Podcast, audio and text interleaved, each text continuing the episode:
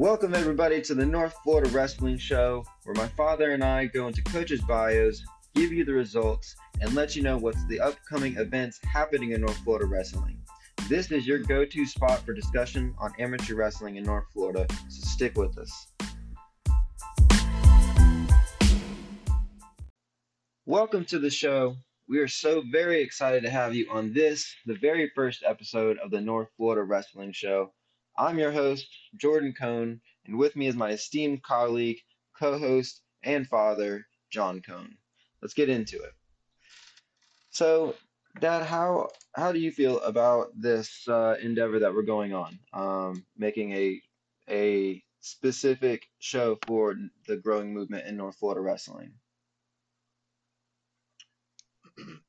Oh, I'm excited about it. I think it's a great idea that you had. And, um, you know, through the advent of modern technology, we're able to, you know, um, hopefully perpetuate enthusiasm for, you know, the sport in our area and um, give um, give the community a resource for information and entertainment. I think it's a great idea. I'm glad you I'm glad you came up with it.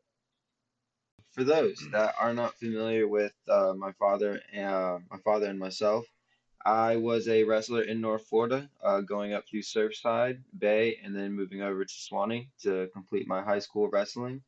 I was lucky enough to go to uh, the big show in Orlando, the state tournament, a couple times. Got a couple medals, one of them maybe, maybe gold. Um, and I was a lot of that was very, very uh, much made possible due to the nature of one of my father's occupations as a high-level official in the state of Florida and really Georgia and Alabama. Uh, why don't you tell them about that, Dad?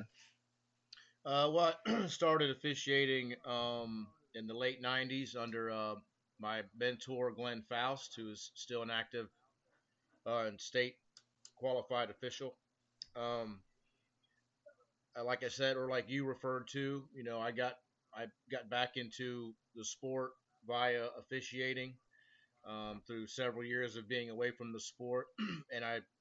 Of course, I didn't know at the time that that would provide a vehicle and a, and a resource for you to kind of get involved in, which, you know, I was happy to see. And, and um, you know, through through the two decades plus of officiating, you know, and your wrestling and being involved in it, we've, you know, made a lot of great contacts and formed a lot of great relationships um, throughout the community. And hopefully we can display all those contacts and information and knowledge that we've um accrued over those years.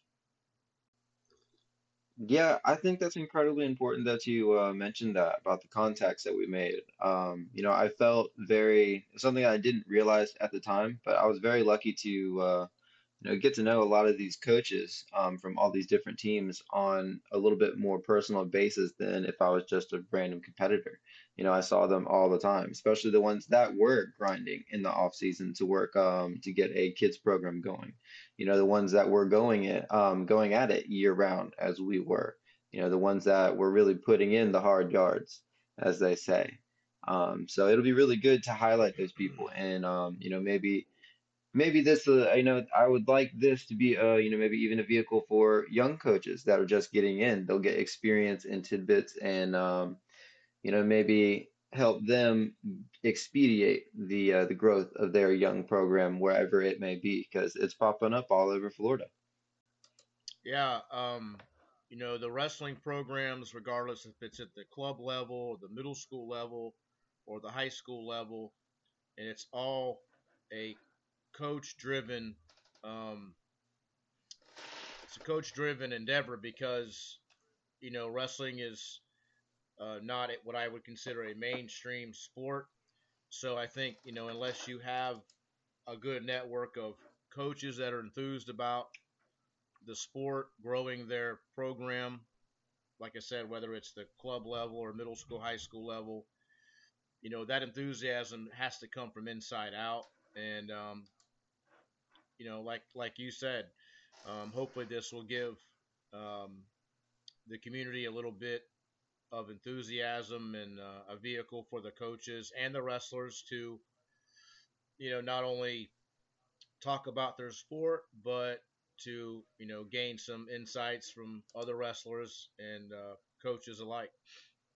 See, I like that you mentioned, um, you know, keep the conversation going on that with, uh, you know, I think that's that's such a, an incredible part to the the growing of the growing movement that we have going on, is getting those people that have, you know, gone on to college or gone on and left wrestling, and giving them a vehicle in which to continue to be involved in the conversation and not, you know, feel so distant from it. Because, you know, that's what happens. That's how you get, you know, these programs good. You send these kids off to college, and then you stay, uh, you know, you stay supporting them, and they come back and they reinvest all that knowledge and skill that they learn back into the programs. You know, it's a self-feeding machine.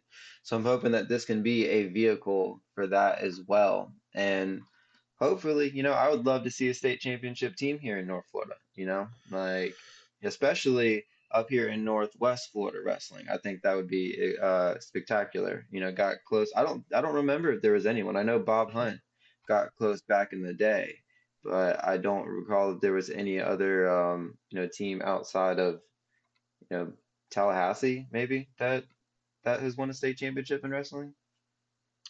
Uh, as far as a team title goes, um, the Panhandle, I'm not real sure of, like you referred to. Mosley, Mosley tickled the top a couple years. Um, if you're talking about the, the North Florida area in general, of course, you had Suwannee had some great years, and Clay has put together, um, they put together a heck of a run. I don't know if they ever actually won a state title or not. We'd have to research that. And, Which, and again, uh, it, Clay? Yeah. Yeah, Clay won multiple state titles. So, and in and in that, it would be nice to, again, I think it's our endeavor to have on some of those coaches, those, you know, high-profile, veteran, successful coaches on to, you know, share their experiences and their successes and failures as a coach. Um, got my cat climbing on me. Come on, buddy. Um, so I think that's that's the endeavor of what we're trying to do, is to increase the awareness and the knowledge and um, the enthusiasm for our sport. I agree, and um, I've always said that um, you know that the the talent is here. You know, the uh, the raw athletic talent is here in uh, in North Florida, and especially in Northwest Florida.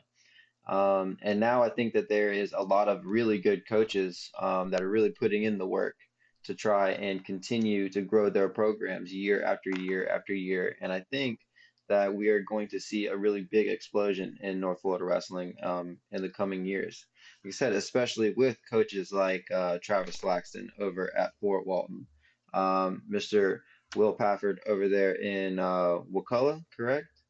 Um, you know, I know by association, Niceville's got a bunch of great coaches over here working to get a program going. So they're all around the area for sure. So, you know, I think it's just deciding at one point that North Florida is going to be that, you know, we're going to, you know, we're going to rise up, you know. Well, you know, I, I think that, you know, wrestling is a very cyclical sport, as you kind of mentioned. You know, you have wrestlers that come up through programs and they go off to college and, and then or whatever, and then they come back and they contribute their time and their knowledge and enthusiasm to programs. And as a side note, um, to to the state admission statement that we have with this um, with this show, is to increase the awareness that for the high school programs to succeed, for individuals within a high school program to succeed, it has to really start, wrestling, I believe, has to start at the grassroots level. A lot of pro, a lot of areas in uh, Florida do not do not have middle school wrestling, so therefore the clubs take on a very, very important role for the long-term success of, of the individual athletes and the programs.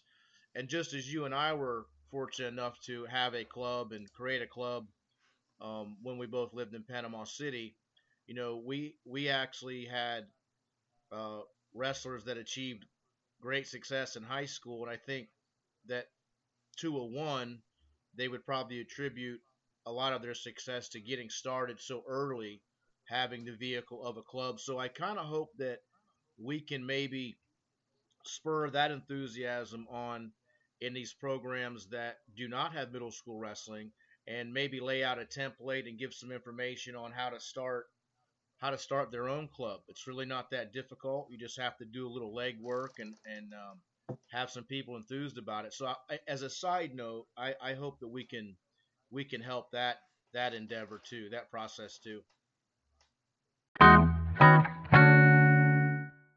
All right, and before we close it out here, I'd like to give a shout out to the Niceville Wrestling Academy. They will have a wrestling camp featuring guest clinician Connor Bebe.